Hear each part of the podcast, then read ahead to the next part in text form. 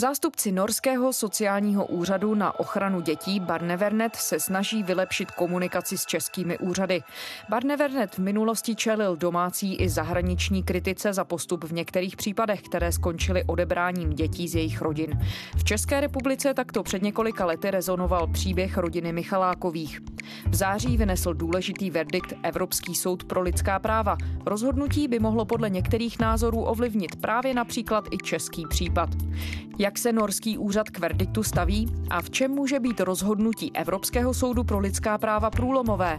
Ptáme se ředitelky Mezinárodního oddělení Norského ředitelství pro děti, mládež a rodinu Kristýn Ukstad Steineremové a Terezy Čemusové, redaktorky z pravodajského webu iRozhlas.cz. Je pondělí 11. listopadu, tady je Lenka Kabrhelová a Vinohradská 12, spravodajský podcast Českého rozhlasu. Ahoj Terezo. Čau, Lenko, čau. Terezo, pojďme na úvod říct, proč vlastně děláme tuhle anotaci s tebou. Ty se s těmi případy zabývala, můžeš prosím popsat ve stručnosti? Já jsem sledovala to poslední dění, ten poslední vývoj kolem kauzy paní Michalákové, protože ten případ je tady, myslím, v Česku dobře znám a já jsem sledovala především ty posuny, které jsou u Evropského soudu pro lidská práva v těch posledních měsících. My ti nejdřív zahrajeme kus rozhovoru s Kristýn Ukstad Steinremovou z ředitelství pro děti, mládež a rodinu, pod které spadá sociální služba Barnevernet. Okay, so shall we start? Christine Ustad Steinrem, Director of Norwegian Directorate for Children, Youth and Family Affairs. Thank you for joining us. Thank you. Můžete nám říct něco o vaší pražské návštěvě? Co je jejím cílem? Zajímáme se o kvalitní dialog mezi různými institucemi z různých států, protože péče o děti je komplexní a velmi citlivé téma, které vyvolává debatu nejen v Norsku, ale i v ostatních zemích. Chceme vést v této věci otevřený dialog a k tomu je vždycky dobré se sejít, mluvit o tom tématu, vést rozhovory napřímo s různými zástupci různých úřadů. Takže letos v březnu jsme byli například v Polsku a teď jsme v Praze. Setkali jsme se tady se zástupci několika úřadů, například vašeho ministerstva zahraničí, se zástupcem Úřadu pro mezinárodně právní ochranu dětí v Brně a také se senátorkou Jitkou Chalánkovou. Je pro nás důležité touto cestou šířit povědomí o tom, jak v Norsku orgány péče o děti fungují a jak se k problematice staví naše zákony.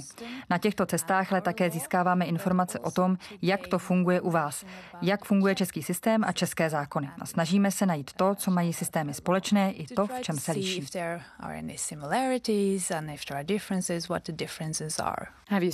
A jsou si podle vás naše systémy v něčem podobné?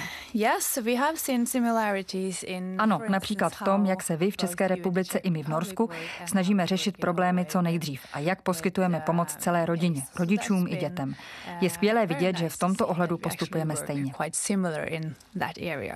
Rozdíly? Um, Možná trochu jinak přistupujeme k pěstounské péči, kterou upřednostňujeme před ústavní výchovou. Všimli jsme si, že u vás sice roste počet dětí umistovaných do pěstounské péče, o to se v Norsku snažíme také, přeci jen je tu ale pořád patrný rozdíl. V Norsku, pokud už k odebrání dítěte dojde, 9 z 10 dětí putuje k pěstounu. A pak je tu také otázka právní pomoci. V Norsku, pokud se řeší, zda bude dítě rodičům odebráno, musí mít rodič rodiče vždy k dispozici právníka, který je v té věci zastupuje. Pokud jim jejich příjem neumožňuje právníka zaplatit, jeho služby pak uhradí stát. Norsko v takových případech poskytuje bezplatnou právní pomoc a pokud jsem tomu správně porozuměla, v Česku to funguje jinak.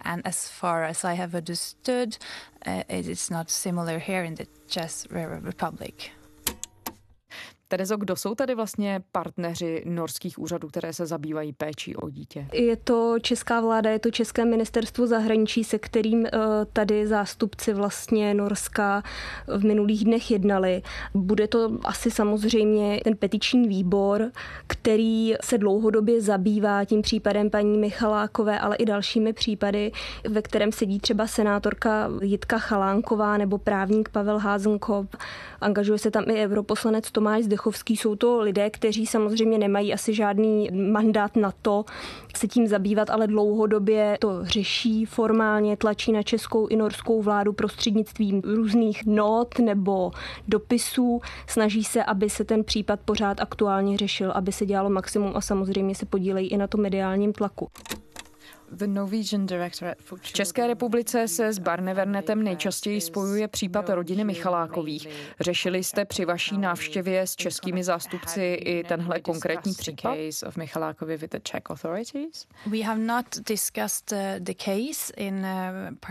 Ne, tento konkrétní případ jsme neprobírali. Jedná se o důvěrné záležitosti a na to máme v Norsku velmi přísné zákony, které jsou v zájmu rodičů i v zájmu dítěte. Víme, že tento konkrétní případ vzbudil v České republice vášnivou debatu, takže i proto je pro nás důležité dozvědět se víc o tom, jak funguje váš systém a vaše právo a také otevřít dialog o mezinárodní spolupráci. V Norsku se setkáváme i s případy, kdy děti mají vazby do jiných států, kdy rodiče jsou třeba cizími státními příslušníky. V roce 2016 jsme ratifikovali Hákskou úmluvu o ochraně dětí, která je původně z roku 1996 a která teď platí i v Norsku, i v České republice. To otevírá další možnosti spolupráce obou našich států v takových případech. Ta umluva například upravuje možnost postoupení věci norskými soudy například těm českým a naopak. A to už se v některých případech stalo. Takže jsme tady řešili právě i potřebu mezinárodní spolupráce našich úřadů a well-functioning uh, international cooperation, and that's also something we have discussed here. Terezo, můžeš prosím tě stručně popsat, o co v případu sourozenců Michalákových šlo, jakou to vlastně vzbudilo diskuzi a k čemu všemu to vedlo? Ten norský úřad Barnevernet odebral syny paní Michalákové nebo manželu Michalákovým už v roce 2011 o několik let později ji vlastně zbavil rodičovských práv, ačkoliv otci je nechal. Doteď samozřejmě kolem toho případu je spoustu otazníků, proč ty děti měly být odebrány, jestli došlo nebo nedošlo k nějakému pochybení. V každém případě paní Michaláková se obrátila na Evropský soud pro lidská práva a za tu dobu, co ta kauza běží od toho roku 2011, byla mnohokrát medializovaná tady v Česku, ale objevuje se i v zahraničí. V jaké fázi je celá ta kauza teď? Paní Michaláková se obrátila na ten Štrasburský soud v polovině roku 2017. Od té doby to vypadalo, že se vlastně nic neděje až do poloviny letošního roku. V červnu se vlastně ta její kauza dostala do, řekněme, další fáze. Soud požádal norskou vládu, aby se k té stížnosti vyjádřila. Ono to může vypadat, že je to jako miniaturní posun, ale není to vůbec bezvýznamné. To řízení u toho Evropského soudu pro lidská práva probíhá v několika fázích. A to stádium, že se žalovaná strana může vyjádřit vlastně k té stížnosti je relativní novinkou, funguje jenom od začátku letošního roku, takže mě i zajímalo, jaký má význam a ptala jsem se na to třeba českého vládního zmocněnce při tom soudu Víta Šorma, který mi řekl, že to je relativně jako velký úspěch, protože 90% všech těch stížností je zamítnuto, aniž by se do tohohle procesního stupně vůbec dostali. Takže ten posun tady je. Případ Evy Michalákové, které norský úřad Barnevernet odebral dva syny míří do další fáze. Evropský soud pro lidská práva se totiž obrátil na norskou vládu, aby se ke stížnosti Michalákové vyjádřila. Serveru iRozhlas.cz to potvrdila advokátka Dora Boková. Já myslím, že ty první reakce, když se o tom případu začalo informovat, byly v tom duchu, že je to špatné, že vlastně Norsko nějakým způsobem nedodržuje třeba mezinárodní práva. Vyjadřovalo se k tomu spoustu politiků. Mám pocit, že postupem času to utichlo a že i čeští politici jsou si vědomi toho, že třeba ta komunikace kolem toho je velmi citlivá, že Norsko to velmi dobře sleduje, i vzhledem k tomu, že právě paní Michalákové vyčetl třeba medializaci. Ale vím, že třeba uh, obdržela česká vláda a pan premiér Andrej Babiš dopis od petičního výboru, který nechtěl žádným způsobem komentovat právě proto, že je to tak citlivá záležitost, že mu to nebylo doporučeno třeba naším ministerstvem zahraničí. Takže myslím, že se ta debata kolem toho trošku proměnila, nebo ta vyjádření politická se utlumila v průběhu let. Vy už jste zmínila, že kauza Michalákových byla v České republice žhavým tématem, které doprovázely různé emoce. Poznamenala tahle kauza nějak spolupráci obou států ve věci péče o děti? No, Nemyslím si, že by to nějak naší spolupráci s Českou republikou poznamenalo. Funguje nám například spolupráce s Českou ambasádou v Oslu, ale také s už zmiňovaným Brněnským úřadem pro mezinárodně právní ochranu dětí. Je to celé ale velmi citlivé a komplexní téma. Je normální, že se kolem takových případů strhne celospolečenská diskuze a je to tak správně. A rozumíte tomu důvodu, proč k tak emocionálním diskuzím v České republice, ale nejenom tady došlo? Byl tu také podobný polský případ. Rozumíte těm argumentům, které v debatě zaznívají? Where those arguments are coming from? Well, I think, um, as I said, that it's jak už jsem řekla, je přirozené, že se kolem takových případů strhne diskuze. A my jsme měli podobné případy i v samotném Norsku, kdy rodiče byli norští občané. Je přirozené, že se objevují emoce a panují různé názory na to, jak má péče o děti vypadat. Většinou jsou to specifické příklady, na základě kterých se podobné debaty rozběhnou. A to je důvod, proč jsme tady. Nechceme vést kvalitní dialog jen o tom jednom určitém případu, ale obecně o tom, jak systémy fungují a jak se jeden od druhého můžeme učit. To learn more from each other so that we also can can use that the debate that it sparked in various countries, has it in any way influenced Ovlivnila ta debata, kterou dotyčné případy vyvolaly v různých zemích, nějak vaše uvažování o tom, jak by ochrana dětí a péče o děti měla vypadat? Zvažujete změny ve vašem přístupu? Policy or change of, of your approach? Well, when there is debate, whether it is Debata o tomto tématu, ať už v Norsku nebo v zahraničí, je přínosná. Je dobré slyšet různé názory a my je registrujeme.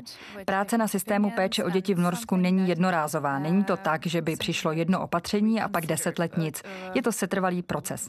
Například v tuto chvíli Ministerstvo dětí a rodiny pracuje na novém zákonu o péči o děti a samozřejmě zvažuje různé přístupy a názory, které padají v diskuzích jak na národní, tak na mezinárodní úrovni. Kromě debaty je ale také důležité provádět další výzkum a zabývat se názory dětí a rodin, které mají s úřední péčí o děti přímou zkušenost.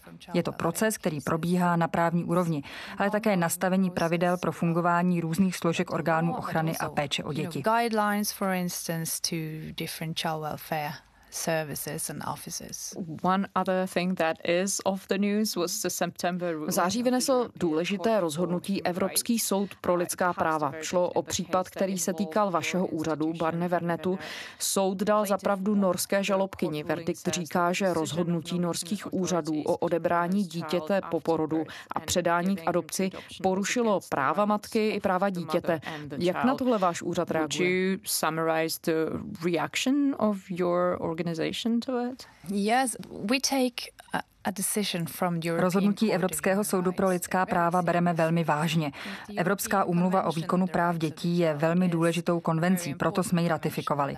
Stejně důležitou roli hraje i Evropský soud pro lidská práva. Je dobré mít mezinárodní soud, který nám může poskytnout své hodnocení tak důležitých otázek, jako jsou právě lidská práva.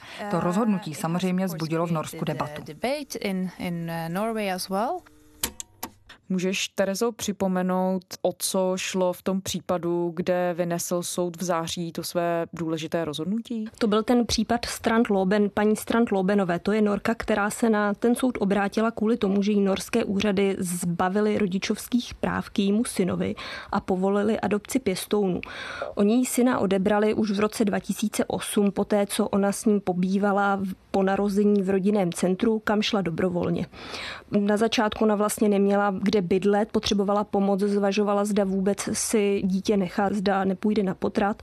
Nakonec tedy ho porodila a asi po měsíci v tom centru se rozhodla, že odejde, že už se bude starat sama. Ten personál měl ale pochybnosti o tom, jestli se o to dítě je schopná postarat, protože mělo prý ztrácet na váze a konkrétně oni uvedli teď citu, že matka neměla dostatečné pochopení pro jeho potřeby. A to dítě ji vlastně okamžitě odebrali. Ona se soudila a neuspěla u těch norských soudů. A to ačkoliv ty soudy jí dali zapravdu v tom, že se změnila její osobní situace. Ona se vdala, porodila holčičku, ale ten prvorozený syn podle nich měl specifické potřeby.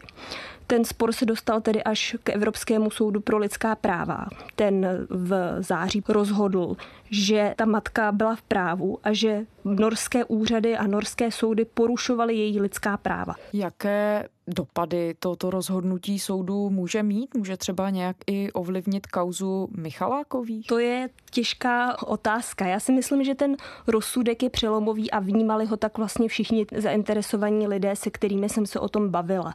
Rozsudek padl totiž před takzvaným Velkým senátem, kde rozhoduje 17 soudců. U toho Evropského soudu ve většině případů rozhoduje buď výbor, to jsou jen tři soudci, nebo senát, kde sedí sedm soudců. Tato kauza se dostala až před ten Velký senát. Takže i to odůvodnění, které ona vynesla v tomto případě, může významně předurčit, jakým směrem by se ubírala ta případná další řízení před soudem. Nedá se asi čekat, že by ten soud třeba pro paní Strandlobenovou znamenal to, že bude se moci s tím synem třeba víc setkávat, nebo že by ho dokonce dostala do péče znova, protože to dítě vlastně celý život žilo u pěstounu, vůbec tu matku nezná. Takže to bohužel asi skončí třeba jen nějakou náhradou újmy v penězích a je asi těžké taky očekávat, eh, co udělá norská strana nebo norská vláda. Sama paní ředitelka Steinremová říkala, že vlastně zvažuje vláda, co s tím rozsudkem. Není zřejmé, co se nyní bude dít. On totiž ten rozsudek má spíš deklaratorní povahu, omezuje se na to konstatování, že byla nebo nebyla porušena úmluva, ale už nemůže například nařídit Norsku zrušit zákon nebo změnit nějakým způsobem zákon. Je to ale, bych řekla, dobrý precedens, nebo dává to minimálně naději těm dalším případům. Naznačuje to, jak by vlastně ten soud mohl uvažovat třeba i o případu paní Michalákové, pokud by rozhodoval. No a zvažujete ve světle toho rozhodnutí nějaké změny ve způsobu, jakým chápete práva rodičů a dětí?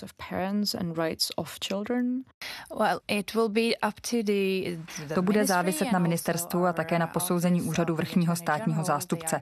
Oba úřady v tuto chvíli rozhodnutí soudu velmi důkladně posuzují a vydají následně své stanovisko. Uvidíme, jak rozhodnou. Yeah, we will have to see what they consider ale je vidět tedy, že ten úřad Barnevernet skutečně, jak říká paní ředitelka, to bere vážně, protože to opravdu může otevřít zřejmě celou řadu dalších otázek, včetně třeba toho, co si zmiňovala, a to je možné očkodnění. To určitě ano. Otázka je, jak ta očkodnění budou vypadat, jestli pro norskou vládu je to nějaký uh, zásadní dopad, to, že budou muset očkodňovat mě víc bude zajímat, jak se to promítne do té praxe a jestli se to nějak promítne do té praxe i třeba do té judikatury, protože těch rozsudků, které tam za ty roky padly a které asi ještě padnou, co se týče tedy odebírání dětí a Barnevernetu je spoustu a myslím, že by se ten rozsudek Evropského soudu v téhle kauze měl promítnout do té běžné praxe. Můžete se proti verdiktu odvolat? Verdikt soudu je konečný. Posuzovala ho odvolací instance Evropského soudu pro lidská práva. A co se týče pravidel a budoucích kroků v oblasti ochrany práv dětí, úřad Barnevernet musí čekat na rozhodnutí ministerstva? Guidelines of the ministry. Ministerstvo musí verdikt posoudit. A existuje nějaký časový horizont, dokdy to musí udělat? Tuhle chvíli na tom pracují. Rada těchto případů, včetně toho, který došel až k Evropskému soudu pro lidská práva, se točí kolem toho, jak velkou váhu mají při posuzování úřadů příběhy dětí versus stanovisko rodičů. Jak mezi nimi nacházíte rovnováhu a kde se práva obou protínají? Jak k téhle otázce přistupujete? What is your take on it? That's a large question and a yeah, that's for question. like three hour academic yeah. debate. But, I understand. Uh, yes, but as I, as I said, the um, as I started with the To je široká otázka. Jak jsem říkala, je to cílem orgánů zabývajících se péčí o děti zajistit ochranu a pomoc dětem, které žijí v podmínkách, které jim mohou škodit. Úřady se snaží rodinám asistovat, pomáhat rodičům i dětem. Nejsou zaměřené jen na děti, ale na pomoc rodinám jako takovým. To je náš velmi jasný cíl. Snažíme se rodinám pomoci zvládnout obtížné situace tak, aby děti mohly zůstat se svými rodiči. A to je velmi důležité. A jak jsem říkala, snažíme se používat co nejméně invazivní a nejjemnější metody metody. Příkaz ke svěření dítěte do péče je krajním východiskem, když všechny jiné možnosti selžou. Práva dětí, rodin a rodičů je třeba udržet v rovnováze a brát ohled na práva dětí i rodičů na rodinný život. To může být náročné, protože někdy jsou jejich práva v rozporu. Je ale důležité, aby existovala rovnováha a jasné rozhodnutí například soudu, které by ji zajistilo.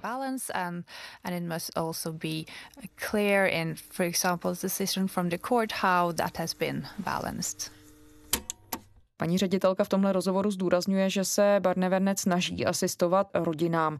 Ty dokumenty, které se ale objevily v různých médiích, není to jenom Česká republika, je to třeba právě i zmíněná BBC, vlastně let, kdy svědčí o opaku. One of the first things you notice about Norway when you visit is how beautiful it is. But there's a very dark side of Norway that most of the world knows nothing about.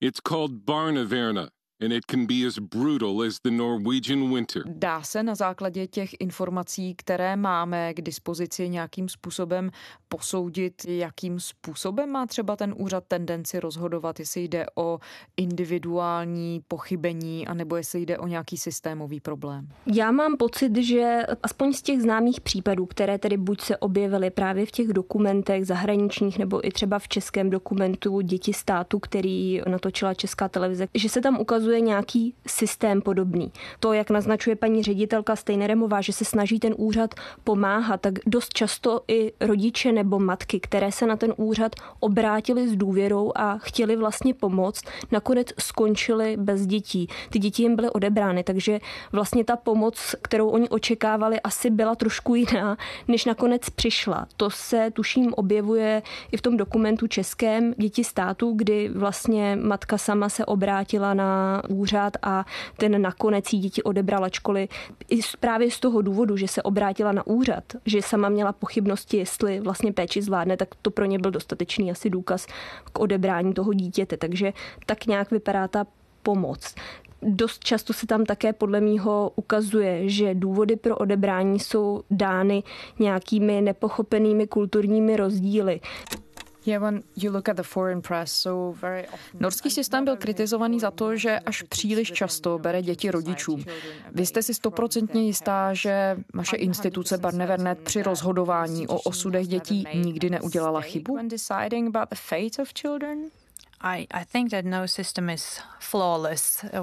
Myslím, že žádný systém není bezchybný, ať už jde o péči o dítě, o zdravotnictví, o školství nebo o justici. V Norsku, stejně jako v jiných zemích, se samozřejmě mohou stát chyby. Myslím, že je důležité podtrhnout, že to nejsou jen úředníci Barnevernetu, kteří rozhodují o tom, že se dítě musí z rodiny odebrat. V první instanci o tom rozhoduje orgán, kterému říkáme okresní odbor sociální péče, který spíš funguje jako soud. Jeho rozhodnutí může zvrátit okresní soud a další odvolací instance. Je to systém s dobrými právními zárukami. Rodiče jsou ve spojení s právníkem, kterého jim stát zaplatí, pokud si ho nemůžou dovolit. A není to tak, že vám stát nějakého právníka určí. Vy si vyberete svého. Myslím, že právní záruky jsou u tohoto druhu případů poměrně dobré kind of cases. But there has still been Nicméně i přesto se objevují sporné momenty. O rozhodnutí norských úřadů se v posledních letech v médiích objevilo hned několik kritických pořadů, třeba z produkce britské BBC. Poukazovali na případy, kdy úřady neměly pro odebrání dětí z pohledu rodičů žádný relevantní důvod. Nevzbuzuje tohle ve vašich očích pochybnosti o celém systému? What question marks does it raise in your eyes about the whole system? Uh, Jak už jsem řekla, máme dobře fungující systém, ale vždy existuje nějaký prostor pro zlepšení. Proto se ho snažíme vylepšovat. Chtěla bych, aby bylo jasné, že v Norsku jsou velmi přísně nastavené podmínky pro to, kdy dítě musí být odebráno svým rodičům. Někdy to v té debatě, která se vede v různých zemích, vypadá, jako že odebíráme děti jen tak, pro nic za nic, ale to není pravda. Naopak se snažíme udržet dítě pohromadě s rodiči, ale v některých případech to prostě není možné. Třeba pokud jde o vážné zanedbávání péče nebo násilí vůči dítěti. Tam dítě z rodiny může být odebráno.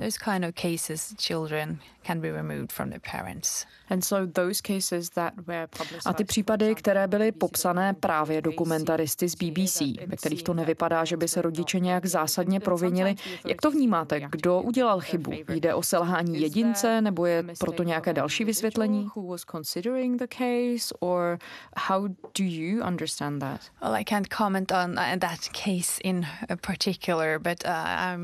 Nemohu se tady vyjádřovat ke konkrétním případům, ale jsem velmi dobře obeznámena s dokumenty BBC, které zmiňujete. Ale ještě jednou bych ráda zopakovala, že odebírání dětí rodičům je vždy až krajním řešením. Nejdřív je vždy poskytnuta a měla by být vždy poskytnuta rodinám pomoc. Pravidla pro odebrání dítěte jsou přísně nastavená a vždy je to soudní proces. Soud podmínky vždy posuzuje a k procesu se mohou vyjádřit advokáti obou stran.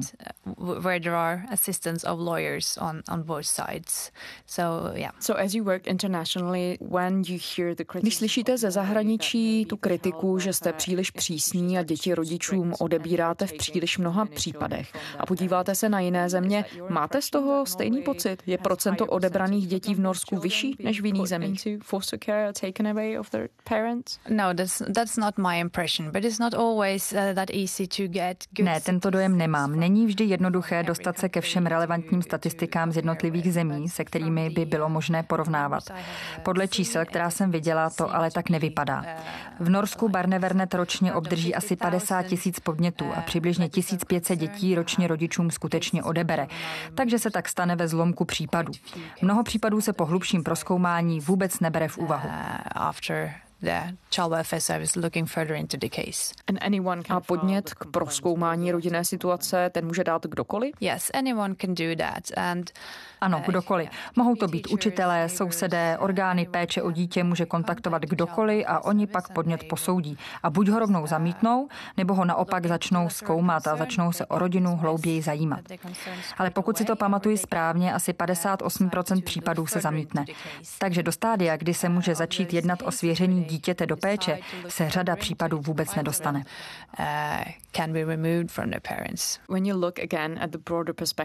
Když se na to znovu podíváte z širší mezinárodní perspektivy, řekla byste, že standardy a povinnosti, které musí rodiče plnit, jsou v Norsku přísnější než v jiných zemích? Are there any higher in Norway than in other countries? I think it's difficult to say and I think most uh, to je těžké říct. Většina zemí má podle mne v tomto ohledu stejný cíl. Chce ochránit děti před násilím nebo zneužíváním. V Norsku máme naprostý zákaz všech forem násilí vůči dítěti. To se vztahuje i na použití násilí při výchovných praktikách. Například plácnout dítě nebo mu dát políček, říkejme tomu třeba facku, je v Norsku zakázané. Neznamená to, že když se něco takového stane, dítě je automaticky rodičům odebráno. To je důležité vědět. Orgány péče o dítě budou nejdřív pracovat s rodinou a snažit se jí poskytnout pomoc a rodičům doporučit jiný výchovný přístup.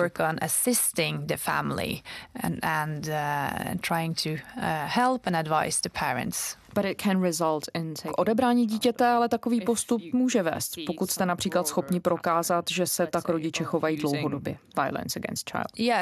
Uh, ano, násilí a týrání dítěte může vést k odebrání dítěte z rodiny.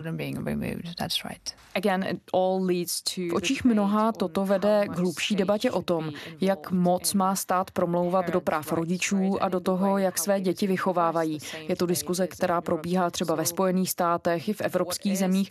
Jaký je váš pohled na to, jak moc by měl stát být zaangažovaný do života rodičů a dětí? lives and children's lives.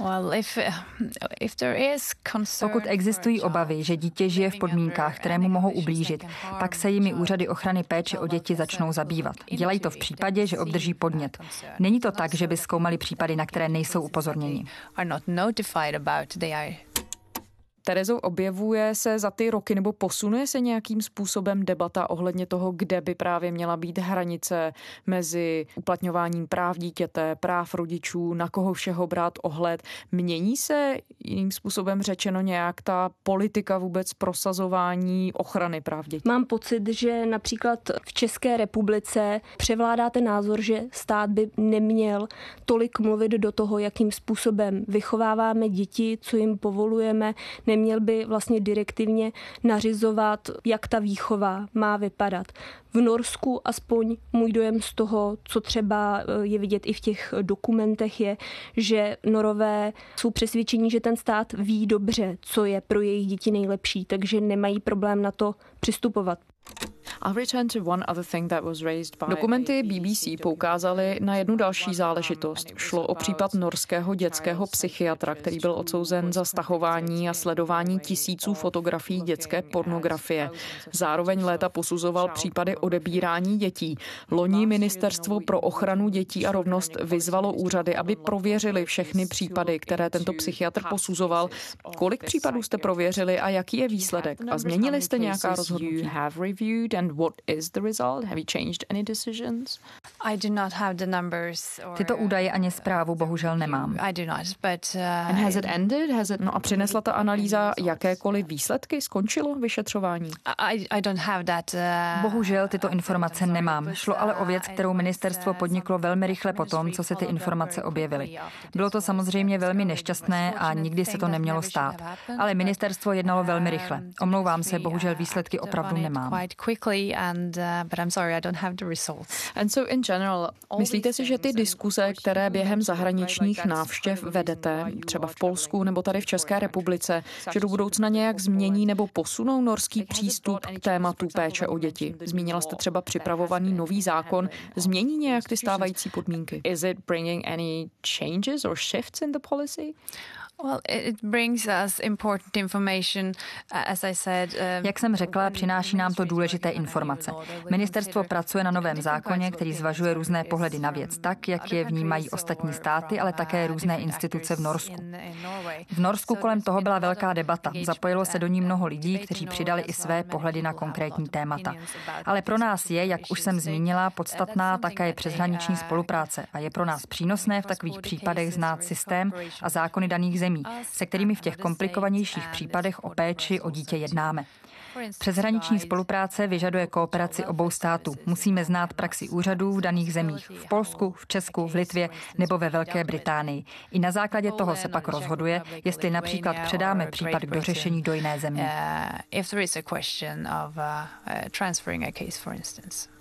Terezo, to asi není nějak překvapivé, že teď norský úřad vzhledem k tomu, kolik těch případů se týká jaksi přeshraniční spolupráce, že jeho zástupkyně takhle cestuje po Evropě.